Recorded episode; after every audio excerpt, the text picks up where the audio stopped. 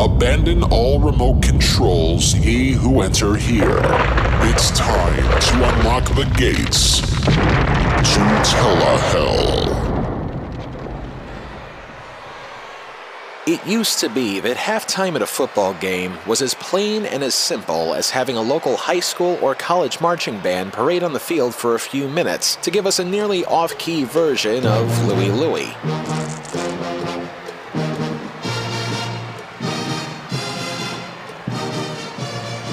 And for good reason, too. People tuned into a football game to watch a football game. And that's it.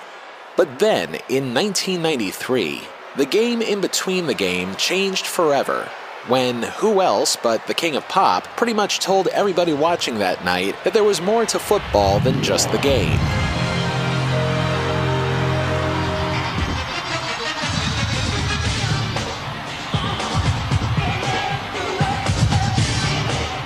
Ever since that moment, the halftime show at both football and television's biggest event has seen its fair share of stars trying to keep the audience entertained for approximately 20 minutes. This is the list of halftime headliners since 1998. See if you notice where it all goes horribly, horribly wrong.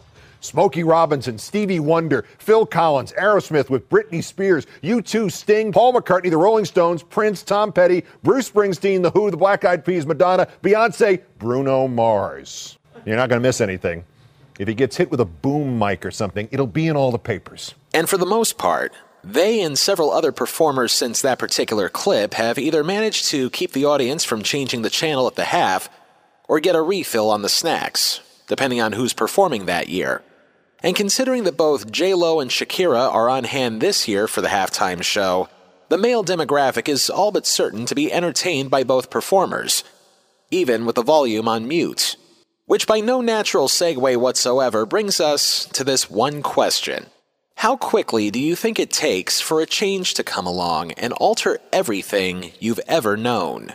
More often than not, it takes the blink of an eye. Or in the case of today's subject, approximately 0.78 seconds. That's how long it took for an estimated audience of almost 140 million people to collectively ask themselves, Was that what I thought it was?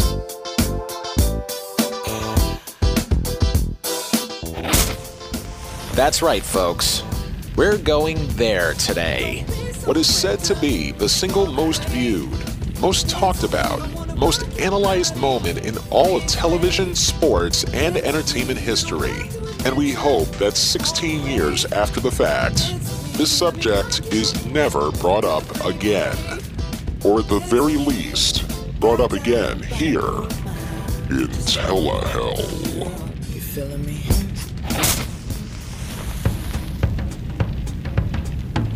In order to understand how and why the world's most infamous fabric rip wound up taking place, we must first go back to the beginning.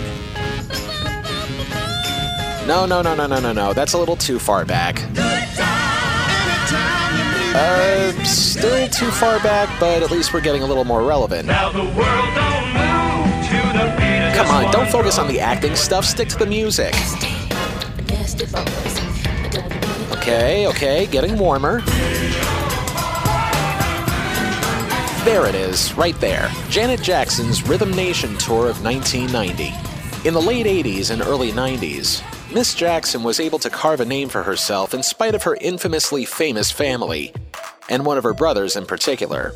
Sure, she could have easily used Michael's name and then goodwill to achieve her fame. But Miss Jackson back in the day was the epitome of an independent woman who was able to succeed without resorting to nepotism.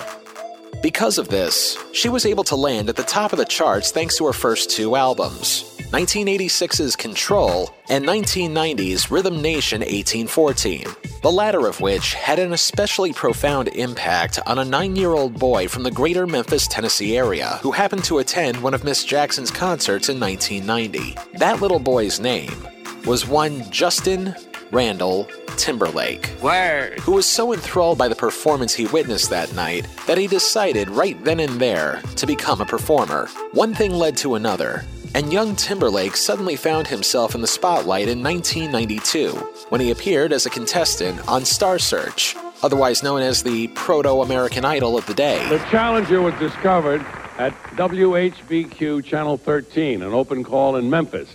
From Millington, Tennessee, welcome 11-year-old Justin Randall.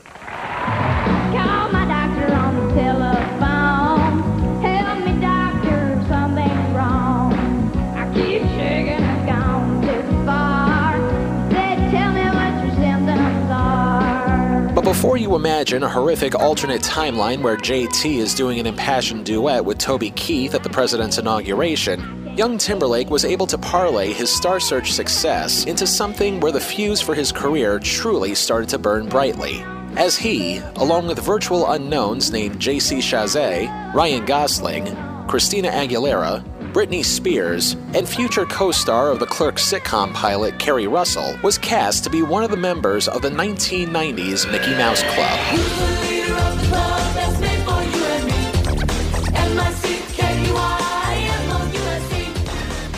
From there, JT teamed up with a bunch of other kids his age to become a boy band, blah blah blah blah blah blah blah blah blah blah blah blah. We're not here to talk about success. We all know that Timberlake would become a bigger star than all of them put together. Even if he wound up doing country music like he did in the Star Search clip, he would still be one of the biggest stars in the world.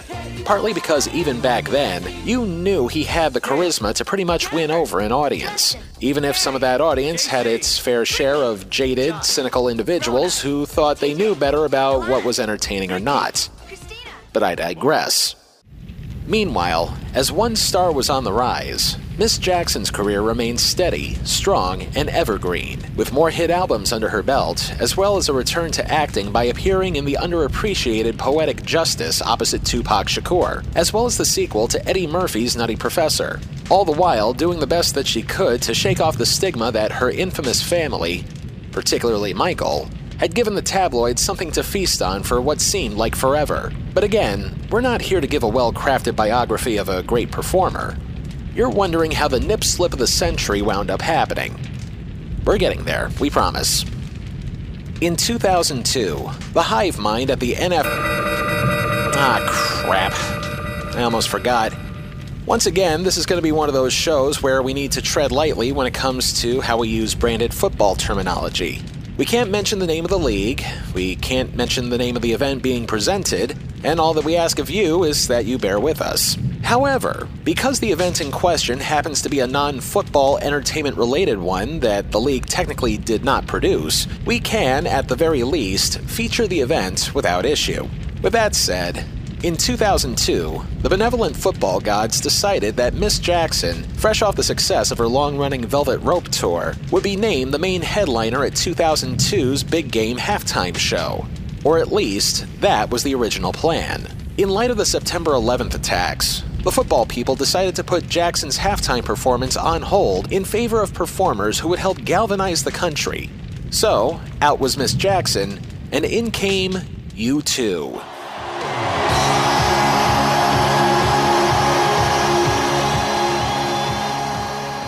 And to the credit of everybody else involved, at least they made the right choice there. No disrespect to Miss Jackson, but when the country gets attacked, the last thing people would want to hear is the singer of 1996's Runaway. In light of that, the football people still wanted Miss Jackson to perform, and both parties eventually agreed to move the performance up to two years later, when Miss Jackson was scheduled to release her new album. On that note, ladies and gentle demons, it's time for another one of those lessons in corporate lingo that you're going to need to understand for better context in this story. For it's because of this one particular element that helps the stars align for what happens later. With that in mind, let's talk a little about corporate synergy.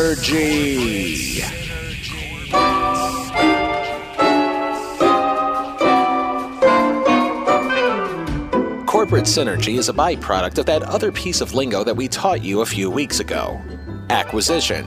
Simply put, whenever a company buys out another company, the one that buys it out becomes the lesser entity's parent. And as such, it's up to the parent to lead the lesser version of itself in a way that helps benefit both parties. For example, whenever Disney needs something to promote, they're never too eager to do that kind of promotion on any of its other platforms, whether it be through their various TV networks, cable properties, publications, retail stores, you name it. The parent company is able to use all the resources they have at their disposal to help get the message across, which would probably help explain why even the most mediocre of movies wind up clearing over a billion dollars in sales. In the case of Janet Jackson and football's biggest game, the players involved are slightly different. In 2004, the game would be aired on the CBS television network. Also in 2004, the network got in bed for the first time with an up and coming media conglomerate known as. Yes, Viacom. The media monolith that, as of 2004, owns CBS, Paramount Pictures, the Showtime Network, Simon & Schuster Publishing, Westinghouse Broadcasting, BET Networks, and perhaps the most important figure in this story, MTV. So, because CBS was practically in bed with all of these figures, in particular the subsidiary that, whether you like it or not, still had some sort of grip of control when it came to the hip music that's popular with the kids today, the football people commissioned MTV to be the producers of 2004's halftime show, along with the added bonus of it being an election year when this would air, meaning that in addition to producing the show, MTV would also use its own variant of corporate synergy to use the venue to convince the potential audience of young people watching that night to get out and vote, thanks to the network's Choose or Lose campaign. Because after all, when you think of football and flashy performances, you immediately think of the Iowa caucus, right? At either rate, regardless of the synergy involved, the halftime show was in the process of being planned. Miss Jackson was already tapped to be the main headliner, but as the network itself once said in some of its advertising during the 80s, Yeah, too much is never enough. so the network hired the likes of P. Diddy, rapper Nelly, and Kid Rock to not only assist, but also act as the highest budgeted game of one of these things is not like the other ever orchestrated. Fortunately, for the sake of this story, those three figures are practically non entities because only one other name on this lineup really mattered. Word. As the story goes, the working relationship that Jackson and Timberlake had up to that point had been akin to a teacher and her student.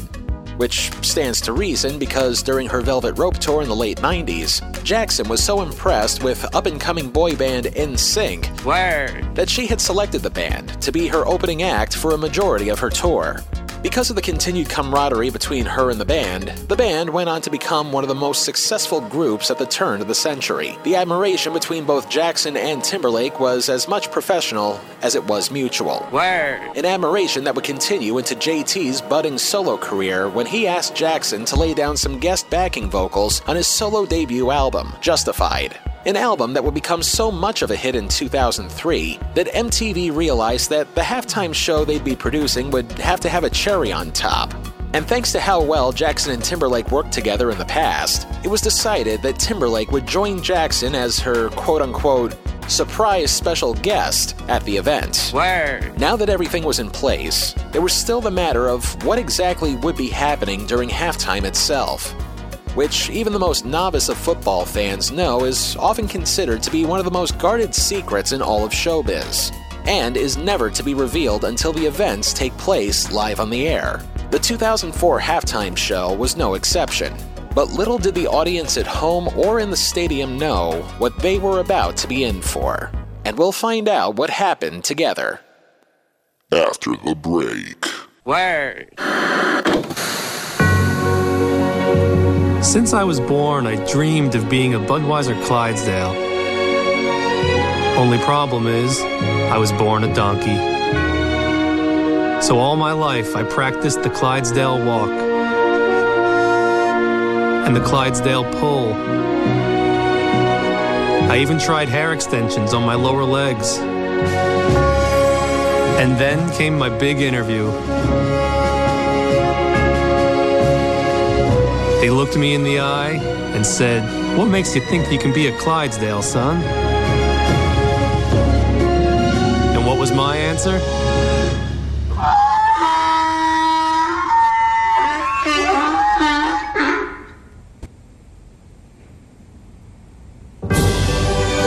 I must have said something right.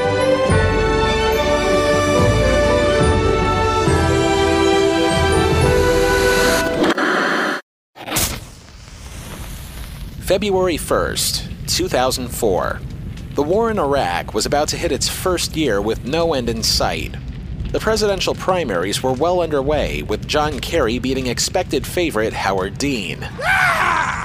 And at approximately 8 p.m., 7 p.m. Houston, Texas time, where that year's big game was taking place, while New England was well on its way to becoming a football dynasty by leading an unwitting Carolina team by four points at the half, a different kind of on field entertainment was about to take place. We begin with a silhouetted figure dancing inside what looks like a mosquito net. The dancing figure was Miss Jackson as she was performing the opening bars of her recent hit, All For You, which, in any other context, is probably one of her more underappreciated hits. Naturally, the crowd goes wild.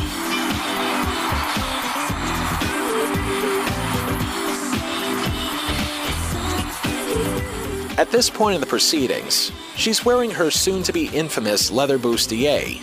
But little is said about the flowing white blouse that she's wearing on top of it. One that sort of makes her look like Jerry Seinfeld in the puffy shirt. You're gonna be the first pirate. but I don't wanna be a pirate. The only difference there is that Miss Jackson is actually pulling it off. But once again, I digress.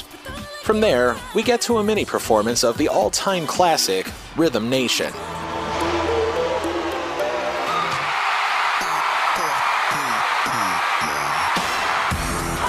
Gone is the puffy shirt, and on comes more leather.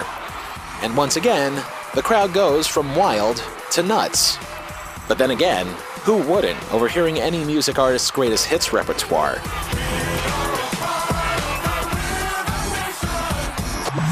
Four minutes into the performance, JT shows up. Word.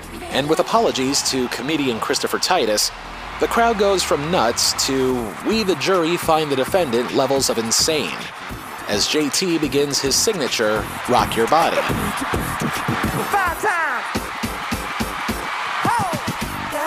And for approximately 1 minute and 20 seconds, all seemed to have been going well.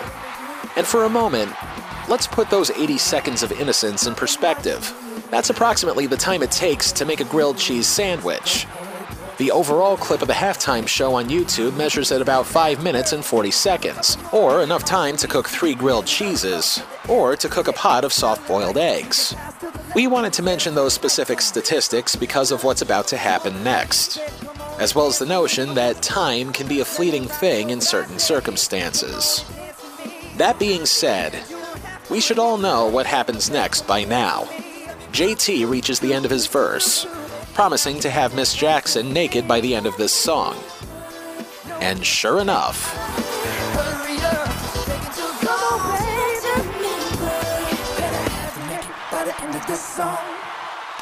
the scene immediately cuts to an overhead shot of the stadium in Houston.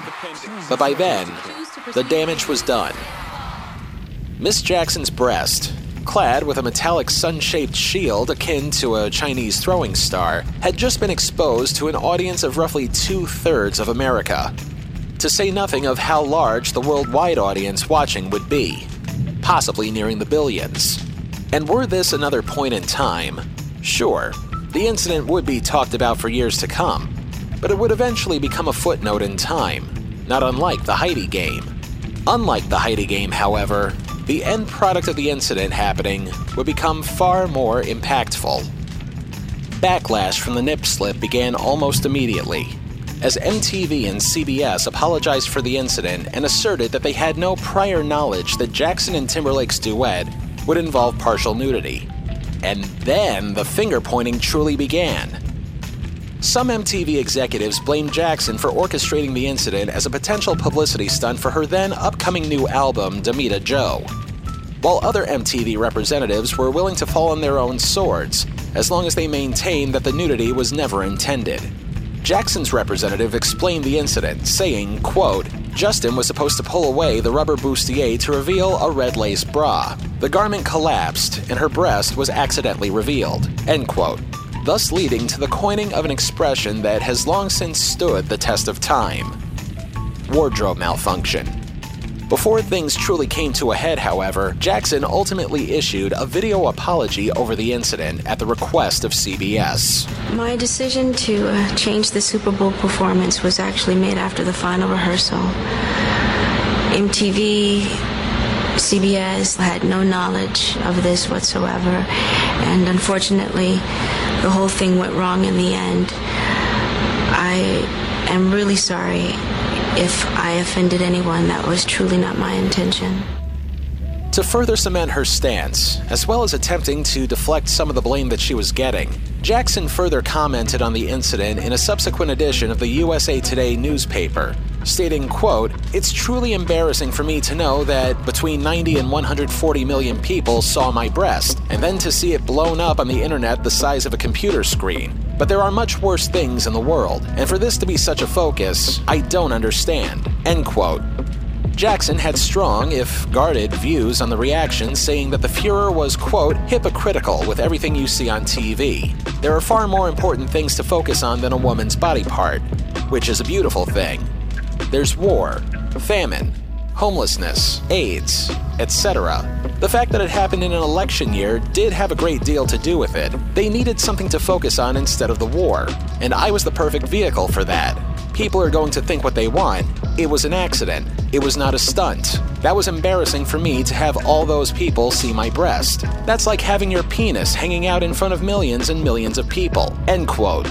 Jackson declared the reaction to the accidental exposure as contradictory, noting it to occur in an era where commercials for beer and sexual dysfunction drugs are both very sexual and practically omnipresent. Jackson also said the mishap was a costume accident, not unlike a wardrobe malfunction.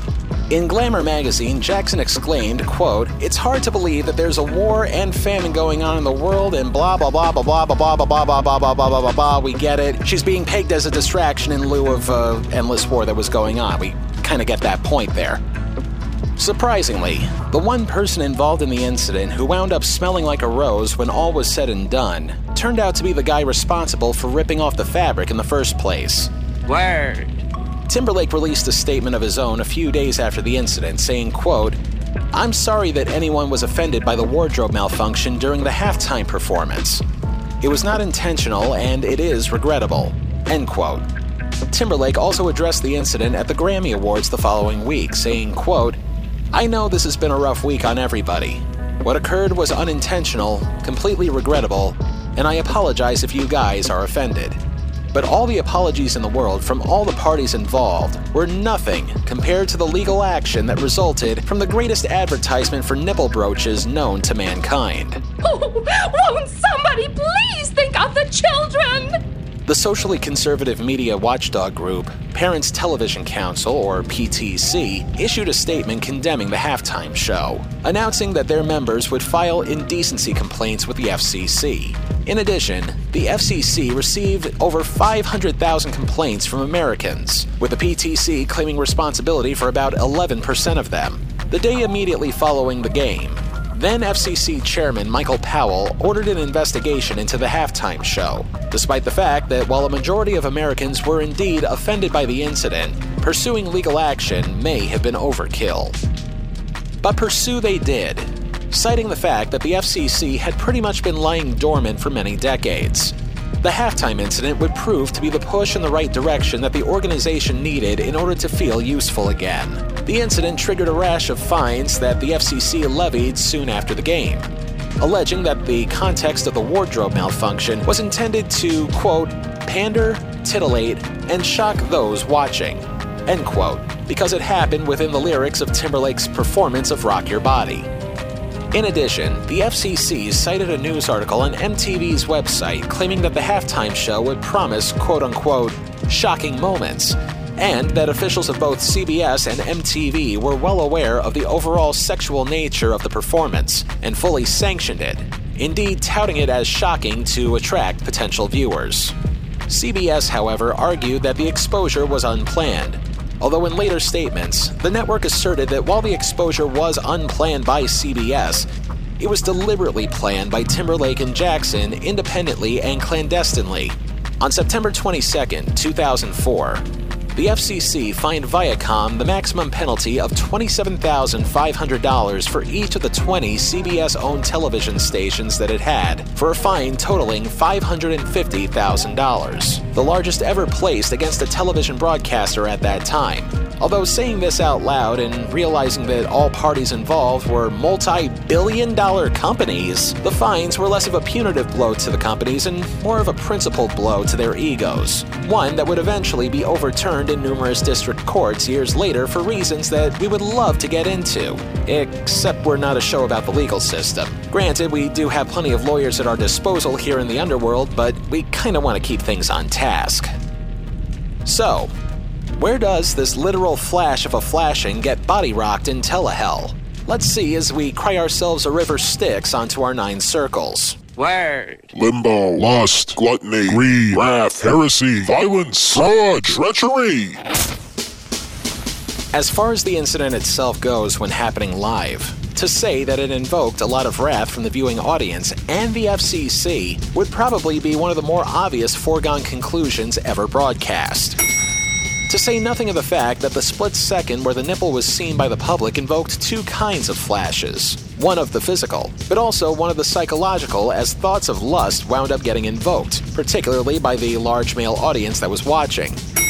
However, the after effects of the incident turned out to have the bigger impact, starting with MTV getting punished for being responsible for the incident happening in the first place, accidental or otherwise, by never being allowed to produce a big game halftime show ever again. A promise that has remained kept for 16 years and counting. Whether they meant to or not, they were still remotely responsible for committing a double teaming of fraud and treachery against the football people for not warning them ahead of time that such a stunt, again, accidental or otherwise, would even be taking place. Additional charges of attempted heresy also took place when, in view of the incident, the halftime show's main sponsor, America Online, tried to sue to get a refund of the estimated $7.5 million that it put up in order to put on the show due to the outrage and potential damage to the sponsor's brand thanks to being involved in the production. Unfortunately, that heresy gets revoked and instead replaced with the greed circle on account of the fact that they not only didn't get their money back, but that they were foolish in thinking that such a gambit would actually work in the heat of an ongoing mass hysteria over a famous person's nipple.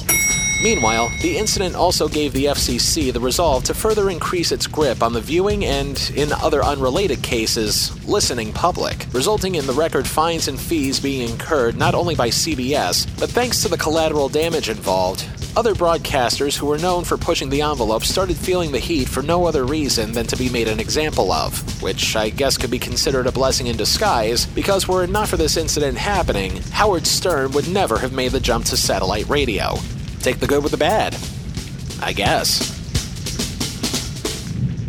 The 2004 halftime wardrobe malfunction earns 5 out of 9 circles of telehell. The incident is considered to be the most controversial television and media event to occur within pop culture, and perennially makes the top of various lists of TV moments that are either considered most shocking, most controversial, or uses any other superlative expressing pearl clutching. To put things in perspective, the former website Girl, spelled G-U-R-L dot com, claimed, quote, despite her wardrobe malfunction, for which we think Justin Timberlake wasn't punished nearly as severely for, Janet put on a pretty amazing show, end quote. Jackson's parents, who, by the way, is another can of worms for another day, also expressed concern that Timberlake did not stand by Janet following the incident, commenting, quote, What I didn't like was that there wasn't one person on stage. There were two people. After a while, there was only Janet Jackson. That's all there was. Janet Jackson. Janet didn't pull that thing open herself. He did it. We were surprised that they didn't say anything to Justin about it. End quote. Eventually, time would heal all wounds, and Timberlake would be eventually given a second chance, being invited back for another halftime show when he was named the headlining act in 2018. Word. During that performance, Timberlake again sang a portion of Rock Your Body, but stopped right before reaching the climactic line about getting naked at the end of this song. Some commentators interpreted this as a subtle reference to the 2004 incident. Then again, that performance was also meant to plug his ill fated Man of the Woods album. So perhaps Timberlake wound up facing some long delayed karma after all. Word. Ultimately, the incident also set a record for being the most watched, recorded, and replayed moment on TiVo. Remember that thing? A company representative stated, quote, The audience measurement guys have never seen anything like it. The reaction charts look like an EKG. As we also mentioned, the incident coined the phrase wardrobe malfunction, which was later officially added to the Webster's English Dictionary in 2008. And perhaps one of the more bizarre impacts of the incident USA Today reporting that jewelry stores and piercing studios were seeing increased customer interest in silver sunburst shaped nipple shields. Takes different strokes to make different folks, I guess. While the incident has remained firmly planted into the minds of those who saw it live and those who saw it during round the clock news coverage, there hasn't been anything close to that moment ever happening again, at least as of this recording. As a result, 99% of live TV events now have a permanent delay set just in case something like this ever happens again. And with the exception of a few fleeting expletives that are sometimes bleeped out, very little has happened since 2004. Which raises the question did Jackson really deserve all the scorn that she wound up getting? Media commentators stated that Jackson was treated too harshly by the media and the public, while Timberlake's career was not affected that much by the incident. Word. Ten years after the incident, former FCC chairman Michael Powell gave his first interview regarding Jackson's performance, saying that Jackson was treated unfairly and that the controversy, including his own reaction, was completely overblown. Powell goes on to say, quote, I think we've been removed from this long enough for me to tell you that I had to put my best version of outrage on that I could put on. Part of it was surreal. I think it was dumb to happen, and they knew the rules and were flirting with them. My job was to enforce the rules, but really, this is a what are we gonna do situation. End quote. Powell also said that the treatment of Jackson, who was lambasted for causing an outrageous stunt, was unfair and commented on Timberlake not receiving the same backlash, saying, quote, I personally thought that was really unfair. It all turned into being about her. In reality, if you slow the thing down, it's Justin ripping off her breastplate. End quote. Most importantly, even though it took Janet Jackson a while for her to rid herself of the backlash once and for all, she eventually did. Not only is Jackson still making music, but she was also able to return to acting by appearing in several Tyler Perry productions. And she also made headlines once again when, at the age of 50, Jackson had her first child. Simply put, the world kept on spinning, and life went on as usual. And when asked by Oprah Winfrey in 2006 to put the entire incident in perspective, Miss Jackson had the last word. Do you think in any way that uh, Justin Timberlake left you hanging out there? I think they were. I think they did put all the emphasis mm-hmm. on me, and uh, as opposed to us. Mm-hmm. Um, and I have to say, just to, to let people know that Justin has reached out. To, to we haven't spoken, but mm-hmm. has reached out to speak with me, and like I said, friendship is very important to me, mm-hmm. and certain things you just don't do to friends. Yeah. And um, in my own time, in my own time, I'll I'll, I'll uh, give so him a call. So you say certain things you just don't do to friends, do you think him ripping the whole thing off? Is that what you're no, talking no, about? No, no, uh, um, when you had said, uh, certain things were said supposedly, or that he had said uh-huh. um, during that whole fiasco. Uh, I had heard, mm-hmm. and um, kind of leaving you out there hanging. So you do feel that he left you hanging? Uh, to a certain degree, yeah. Okay. Next time on Telehell, we go from a story about an infamous boob to a story about a completely different kind of boob. Just in time for the Oscars. Oh, good evening, Mr. Archer. It is so exciting to be here tonight. I'm a little late, though. Can you tell me how to get into the theater? And before you jump down my throat, not necessarily her per se, but rather the person responsible for making it happen in the first place. Until then. If it's not in Telehell, it's not worth a damn. Telehell was written, produced, edited, and narrated by me, Justin Hart. All clips used in this program are protected under the Fair Use Doctrine of the U.S. Copyright Act of 1976, and all clips used come courtesy of their respective companies and owners. Some of the music used in this program comes courtesy of YouTube and their audio library service. Telehell is a production of Horton Road and is distributed by Libsyn. There's now more ways to listen to Telehell than ever before. Of course, the usual ways Apple Podcasts, Stitcher, Spotify, and our website, telehell.libsyn.com, but also these new places, including Castbox.fm, Podtail.com, ListenNotes.com, MyTuner-Radio.com, and Blubrry, which is spelled B U L B R R Y.com. We'll have many more coming soon. And as always, don't forget to like, comment, rate, subscribe, and share on our social feeds. Twitter and Facebook, both at Telehell Podcast.